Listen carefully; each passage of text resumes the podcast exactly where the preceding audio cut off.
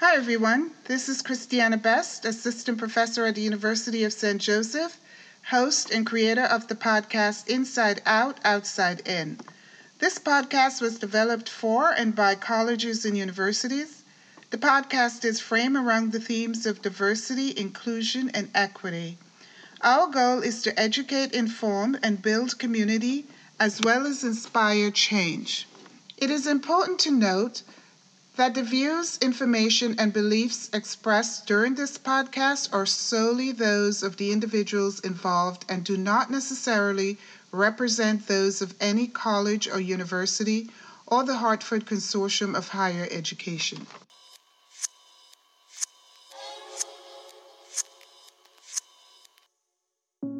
I'm here today with Raina White. Raina is the Director of Diversity at the University of St. Joseph and we're continuing our conversation on racial hate crimes on college campuses. So, hi, Raina. Hello. So, can you tell me a little bit about yourself, specifically your professional background? Okay, I have a bachelor's in sociology from Morgan State University, and then I attended Howard University School of Law. I possess a Juris Doctorate or JD I was admitted to the Connecticut State Bar. So that's a little bit about my educational background and licensing. I started off really doing a lot of work around um, disparities. So I worked for the Department of Mental Health and Addiction Services, and I was working with a federally funded program to increase the number of um, minority addiction counselors in the state of Connecticut. I also worked as a hearing officer for the city that may not seem like work with underrepresented groups, but the city of Hartford um, is really a city made up of a lot of low income, um, underrepresented groups. And a lot of times when you're looking at parking tickets, housing code violations, things like that, you're still dealing with very similar issues around access and resources. Gotcha. Um, mm-hmm. From there, I went and worked for the Office of Policy and Management. A big believer in public service. Mm. so I worked for the State of Connecticut's Office of Policy and Management, and, and that's what kind of led me into this. I managed the Violence Against Women Act, um, federal funding that came down the pike. Right. Yep, managed VAWA. I started off with an institution as their Title IX coordinator after that and um, moved over to University of St. Joseph and I handle their diversity and inclusion programming as well as complaints as well as Title IX. Wow. Well, thank you for being here with us today. As you know, today's topic is on uh, hate crimes on college campuses or just discrimi- discrimination mm-hmm. in general. Um, so I would like to know what's in place um, at your university at St. Joe's mm-hmm. that um, contribute to either preventing or minimizing and at, in, to some extent addressing discriminatory incidents on campus? Okay. Um, well, as far as training and prevention goes, the institution this year um, instituted an online training program called Everfi and it is for students as well as employees. It's an online training module. Mm-hmm. A lot of campuses are moving in that direction, and it's because it creates a nice solid base. Um, one, when you have live training, live programs, you can have all the sign in sheets in the world. People will sign in for each other. You can't necessarily stick it with someone's record and have it follow them with the online training, this is attached to that community member's email. So, be you a student, be faculty, adjunct, part time, volunteer, if you've got an email affiliated with the institution, you've gotten that training. Right. So there are training modules for diversity, mm-hmm. um, discrimination, so you have your general diversity and discrimination you have your workplace harassment and bullying your general title VII information as well as then your title IX um, which is the sexual harassment the gender-based harassment the gender-based discrimination mm. so it really provides a nice in-depth training the other thing that's nice about it is that because it's online and attached to someone's email mm-hmm. they can pick it up and put it down as often as they need to we are talking again about a college campus and a college community. Students are busy. You mm-hmm. might not have three hours in a row to get through something. Sometimes the material can be a lot to digest. Same with faculty. I mean, we are asking faculty to write, to research, to grade papers. Um, this allows them the opportunity to kind of pick when and where, be it from a cell phone, a tablet, or at their desk, mm-hmm. to work their way through the material. Mm-hmm. We also have our policies attached to those modules. So we're now able to electronically track and look and see where we have people completing the um, modules, where we don't. Um, so that's the baseline. Right. After that, you have a lot of on campus programming. We do things that are planned. So every year we have an MLK celebration on campus that involves a speaker um, from the community every year we've instituted a program called Day of Beauty. Um, it's in lieu of Valentine's Day, and again, mm-hmm. it recognizes that there's usually one set image for what is attractive out there. this is designed to break that up and really encourage our students to feel good about themselves. How does that prevent or minim- minimize your discriminatory incidents on college campuses? Um, it's important that students, as well as our faculty and staff, really begin to see the value in themselves as well as understand what the just hardcore rules and policies are. Mm-hmm. Um, some of these things are not up or open for debate. They very much mimic what federal requirements or state requirements we must have around discrimination um, or incidents in terms of our response or policies. The other is so that it's not all punitive. Um, if diversity education or programming looks like, hey, you better do this or you're a bad person, hey, you better do this or you're in trouble, you're not going to have people who are really engaged in it and, and have the opportunity to reflect and look back at themselves and go, oh, wow, you know what? I am doing that. Or, wow, that happened to me and I didn't know that I had rights around it. Well, you know, it's interesting. I'm wondering is the training mandatory?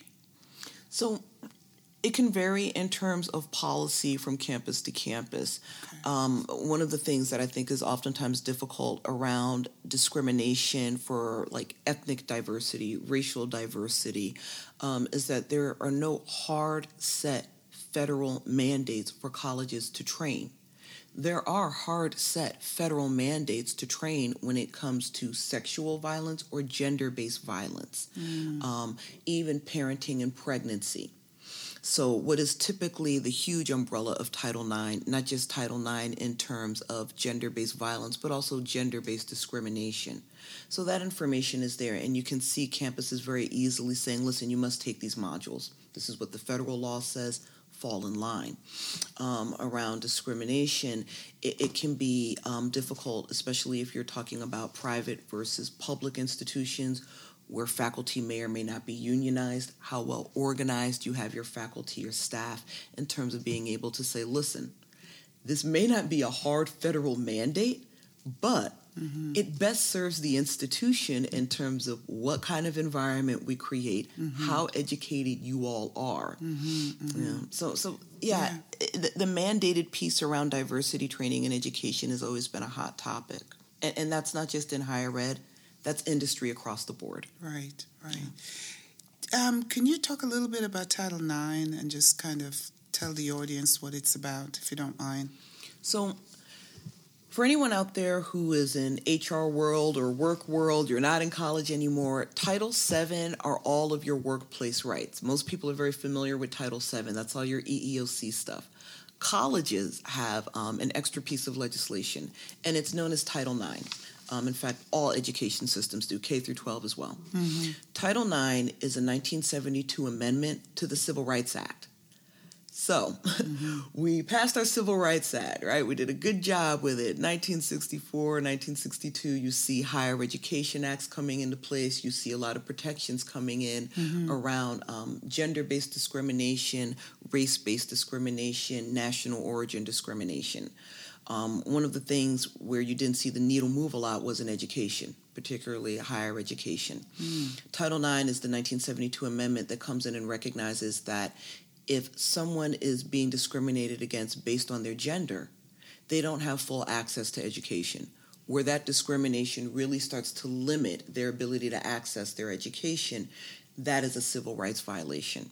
Okay. Over the years, it has evolved um, not just protection for students, but recognizing that if I have a faculty member that's afraid to walk down the hallway because of how they're going to be treated or regarded, you are in essence limiting students' access to education. Mm-hmm. So it's really expanded, and now it's expanded into sexual based violence or gender based violence. Gotcha. Yeah.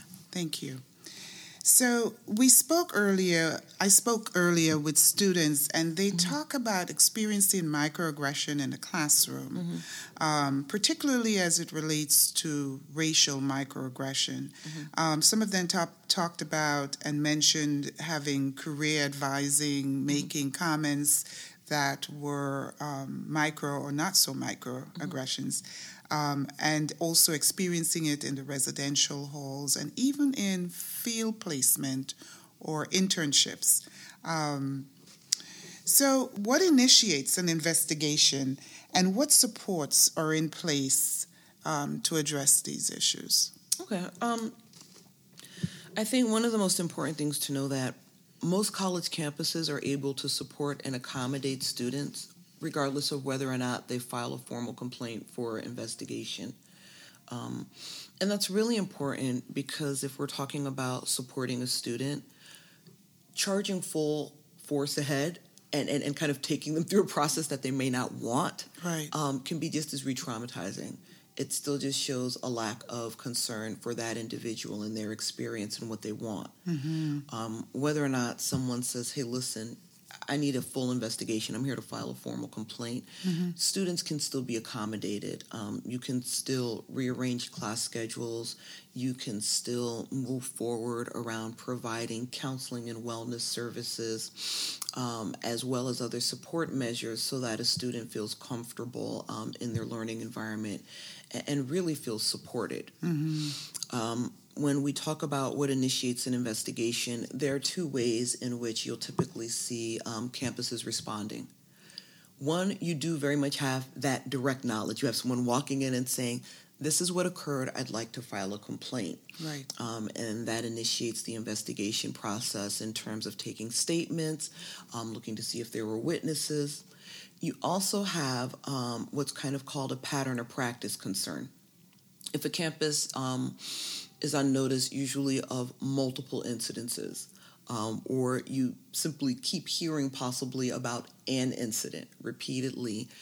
There's always the ability for the institution to seek out that individual and say, "Are you okay? Mm-hmm. You know, is mm-hmm. everything all right? This is what right. I've heard." Right. Or to note, you know, no one's coming forward and filing formal complaints, but we keep hearing about this going on. Let's look into it and see what we can do um, especially if you're kind of hearing about it third party. Mm-hmm. College campuses are small places. Anybody who's not out there in higher ed world, um, you know, it, it, can be like a middle school. The rumor mills run rampant.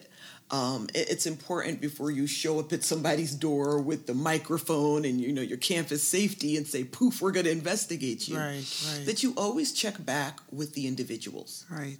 You know, and you might find out that they're saying, "Please don't do this." Um, and, and, this is why. Yes, some people are concerned about retaliation. People are concerned about retaliation. Um, sometimes people are not sure if what's happening to them is mm-hmm. something that would rise to the level of an investigation. Mm-hmm. Um, it's part of why, again, USJ even instituted an online training. It, it wasn't, again, just to stop people, but also to educate folks so that they do know what their rights are and can go, oh, Mm-hmm. This may not be a big, big deal, but it's actually something that the institution can help me with mm-hmm. or address. Right. Um, and it also provides um, reporting mechanisms. So you can file reports on most college campuses anonymously through a variety of venues. Um, we have an ethics report online. Um, we have what's called a Tell Somebody report. Mm-hmm. If um, people are concerned about a student um, and, and it can be submitted and saying, listen, this is what I've observed. We also have, um, you know, just other anonymous reporting um, outlets. Right. Uh, what it again allows us to do is make sure that people who might be harmed are being supported and are okay, but also to look and note where we might have a pattern or practice concern. Mm-hmm. Um, yeah, I, I, I've I have um, experienced not just in my time at USJ or in my time with other institutions, but just across the board as somebody who um, is a licensed attorney who has done a lot of work around um, disparate treatment. People who say, listen, you're right, this is going on. Um, I don't like it, but for whatever reason, if you can support me in this way, I don't really want to make a complaint about this. Mm-hmm. Um, mm-hmm. And there are times where institutions, higher ed or otherwise, have absolutely said, listen, I'm sorry, but at this point, we have this responsibility. We're going to move forward with investigation. I see. Okay. And, and, that may seem like, oh, that's a great thing. Good. Mm-hmm. You're, you're going to understand how important it is to pursue this. But you have to remember that there's still someone there in the midst of that. that we have to interview, right. that we have to ask questions, right. that we have to ask them to produce information, mm-hmm. um, and, and, someone on the other side of it as well. Mm-hmm. I think it is possible to help and accommodate and support someone, regardless of whether or not you take investigative or punitive measures against an individual. Okay. Um, and then know that if you leave your door open enough, mm-hmm. and you've done that a few times over, sometimes you do have now good standing to say, hey, hey, you over there. Mm-hmm. Listen, we as an institution have to address this with you. Right, right. Yeah. So, you know, I was thinking also as you were speaking in mm-hmm. terms of the training, it can also plant seeds so that people who are ignorant of things they may be saying, mm-hmm. right, or doing would hopefully learn that what they're doing is inappropriate, mm-hmm. insensitive, and maybe a, a microaggression, right? Absolutely, and that and that's again why you have the training you know and, and that is why you you know mm-hmm. you allow folks you know mm-hmm. a lot of time to go back to it you know not just a one and done look right. it over right. um, and actually with everfi you can reassign a training module to someone mm. you can always look back and say hey you know what this unit this group this individual right you guys need this again right how often do they have to take it so this is our initial year um, Title IX requires annual education. Um, for DNI, for diversity and inclusion, um, I believe we're looking at also doing it annually, and, this is why. College campuses are very transient places. People come and go. Everybody always gets stuck on a semester piece, um, but most colleges have programs that run off of the traditional spring fall semester. Right our adjuncts, our faculty, um, mm-hmm. um, you know, may come and go. If you have something in place that, again, captures people via an email and then follows them throughout that, they always have the ability to look and understand what our institution and our policies are.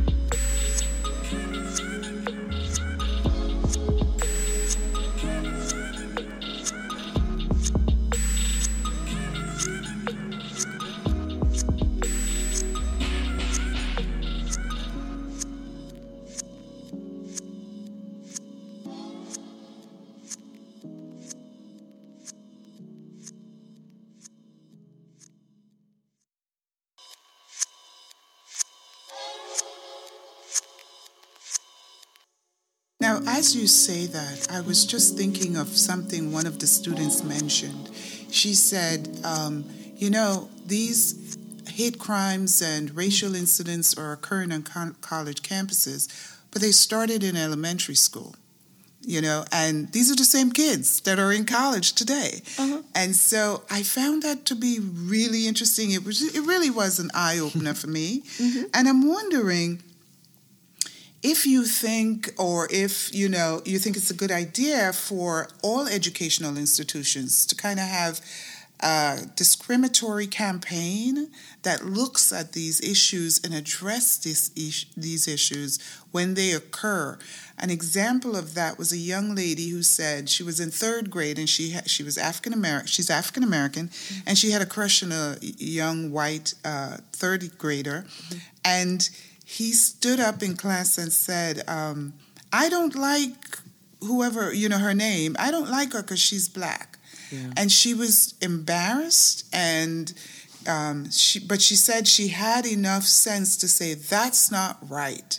So she she was able to say that, and the teacher acted appropriately.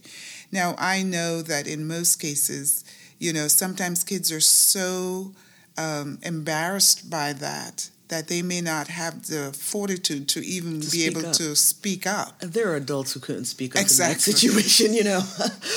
um, yeah, I do think it is, and and, and without looking um, like like any institution or higher ed community is trying to punt.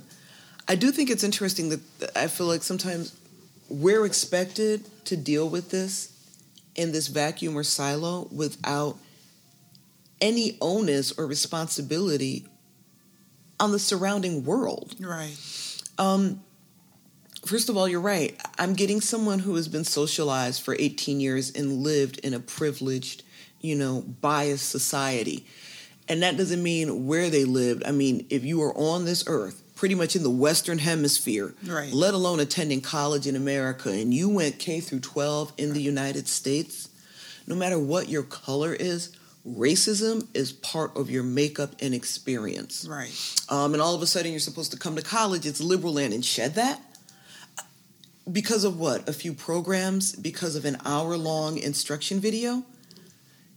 If I took everybody who's right handed, tied their right hand behind their back for an hour, and put them, let's say, a day long program, would they suddenly be writing in cursive with their left? Mm-mm. No. Mm. you know, right. yeah. why are we asked to take right handed people and make them left handed? Right. Um, at the same time, I do think we have a duty to say, hey, listen, you're about to go out into work world, okay? And work world has a lot of laws and regulations too around this. Mm-hmm.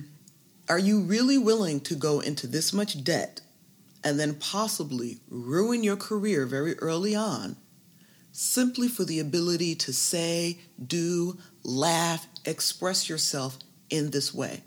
And again, remember, if it is that important, what are you really saying about yourself? Mm-hmm. I think one of the advantages about being in higher ed, like I said, we're kind of tasked with this, mm-hmm. but is also remembering we're asking them to unlearn a lot of other things anyway.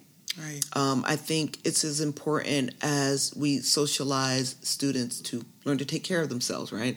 Learn to wake up and get to class on time. You see that a lot with freshmen.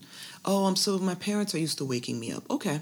Well, the same way you're used to being woken up the same way you're used to laughing at these things, the same way you're maybe used to being able to say this in passing, that doesn't work anymore.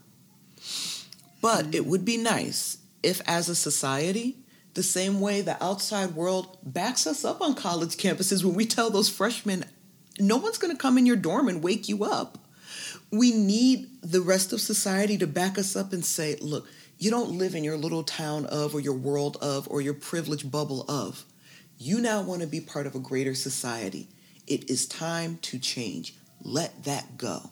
Right, right. Yeah. It's one of the ways in which I do try to engage in um, cultural competency or diversity education. Um, not everyone's going to necessarily look at the moral aspect of it. Mm-hmm. You need to look at the economic impact that this can have. Mm-hmm. Um, and remember that, especially in a small state like Connecticut, here, your colleagues are your classmates.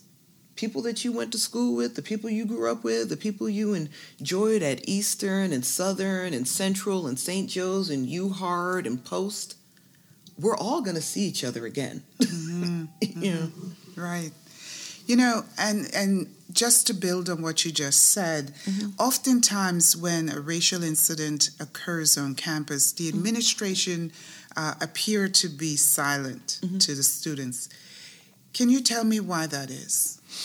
Okay. It can be really difficult um, because there are two rules in place here FERPA, which is a college student's record, their educational record, as well as then employee rights in Connecticut. I can't speak for other states, but in Connecticut, an employee record is private. It is not appropriate if you have sanctioned discipline, even if you are actively investigating an employee, to come out and say, hey, hey, listen, I'm investigating so and so down the hallway. You know, have you seen him? Because I'm trying to give him this notice. Mm. Um, most people immediately understand why an employee's record is private and any action taken against that employee is not to be shared. Mm-hmm. Um, and, and the same thing with students. But yet, when it comes to these particular incidences, folks um, sometimes seem to forget that and say, well, no, no, no, we need to know what happened. It's not that an institution is, um, is trying to cover things up, but I think it's important to remember that you could have an incident on campus that violates policy, absolutely puts the individual who acted poorly up for some type of adverse response, some type of punitive measure in place And then all of that can go away, and you can turn around paying that person a settlement check because you talked about it. Further, it is an investigation. It's important when you're investigating to make sure that you're getting all of the information and witnesses and information that you can get. But again, college campuses are very small communities. It's also important that that information not be cooked. You know, um, nothing more interesting than you go and initiate an investigation and everybody's story is the same. I mean, the exact same. Whether or not they were there, it's the same. Whether or not one person was standing to the right and the other person was across the room, they've both got the same story. How could that be? Mm-hmm. Mm-hmm. Um, and, and, and, you know, it kind of goes back to the old saying of loose lips sink ships. Right. It's not necessarily so that an institution can hide or be devious or skirt responsibility. It can sometimes take a really long time to properly execute an investigation. We are not state actors. In other words, we're not the police, we're not courts we're limited in our ability, for example, to demand information. We don't have the ability to subpoena people. Mm-hmm. Um, and again, if you're talking about people who aren't always cooperative through that investigation, um, you have to move carefully in how you go about getting the information and then looking at everything. And that also um, has something to do with whether or not you can make a public statement uh, to the students or in general to the public? It can yeah. because you can disclose parts of the student's record or an employee's record. So students mm-hmm. also have a right to their record, um, and there's certain information in there that that can't um, be publicized.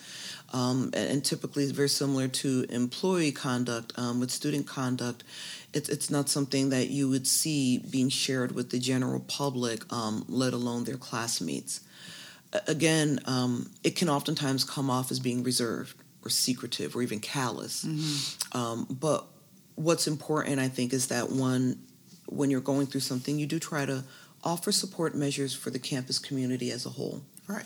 But that if you're dealing with an individual, whether they are out there being public about it or keeping it very closed, mm-hmm. that your resources um, and accommodations are with that individual you're working with your person who's responding they get resources and accommodations. You're working with your person who filed the complaint they get resources and accommodations. Right. Um, and that's not public fodder. Right yeah.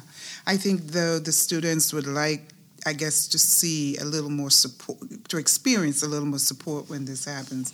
I and guess they're from their perspective, yeah. they're saying they're not feeling the support from the institution. So um, I guess if anyone listening, they can, you know, they would definitely understand um, the delicate way schools have to sort of navigate those particular waters, pretty much um, but at the same time, how they can the how they can support that person who experienced the microaggression or the racial incident. Um, I do think that's important, and I mm-hmm. think you when you're moving through your process, you know, schools are oftentimes, yeah, they're trying to say, okay, what are our legal requirements? And mm-hmm. again, like all institutions. Right. And Again, we don't have subpoena power. How are we going to get these people to talk mm-hmm. to us and, and, and tell mm-hmm. us what mm-hmm. happened? And, right. But, um, yeah. but yes, you always have to go back and say, okay, this is what's in place for you and it's available to you. Yeah. Um, yeah. And that's why you saw me focus very much so on not the investigation as much as where is this person? Are they okay? What do they want? Right. And how can we move them through this right. in a manner that doesn't re traumatize them? Yeah. Mm. And I think also what's important with this is that when the incident occurs, even if it's directed at one person, that whole community experiences it, right? Mm-hmm. Um, and that almost the whole community experienced sort of like a trauma, um, which is hard. Institutions have definitely had to educate themselves and kind of come around to that understanding in realizing that, um, you know, that you're talking about groups who oftentimes have succeeded and even gotten their students to these campuses by a strong united front mm-hmm. um, so that community support doesn't go away mm-hmm. um, and if you have students who are all raised up in that similar fashion and then come together on a college campus they're going to be close knit mm-hmm. mm-hmm. um, so i do think it's yeah again it's about yeah. making sure that people know yes, this is for an individual, but there are always campus resources available. Right. Yeah, yeah, and I think just marginalized communities in a whole uh, experience mm-hmm. uh, the trauma uh, as a community. You yeah. know, not just an incident.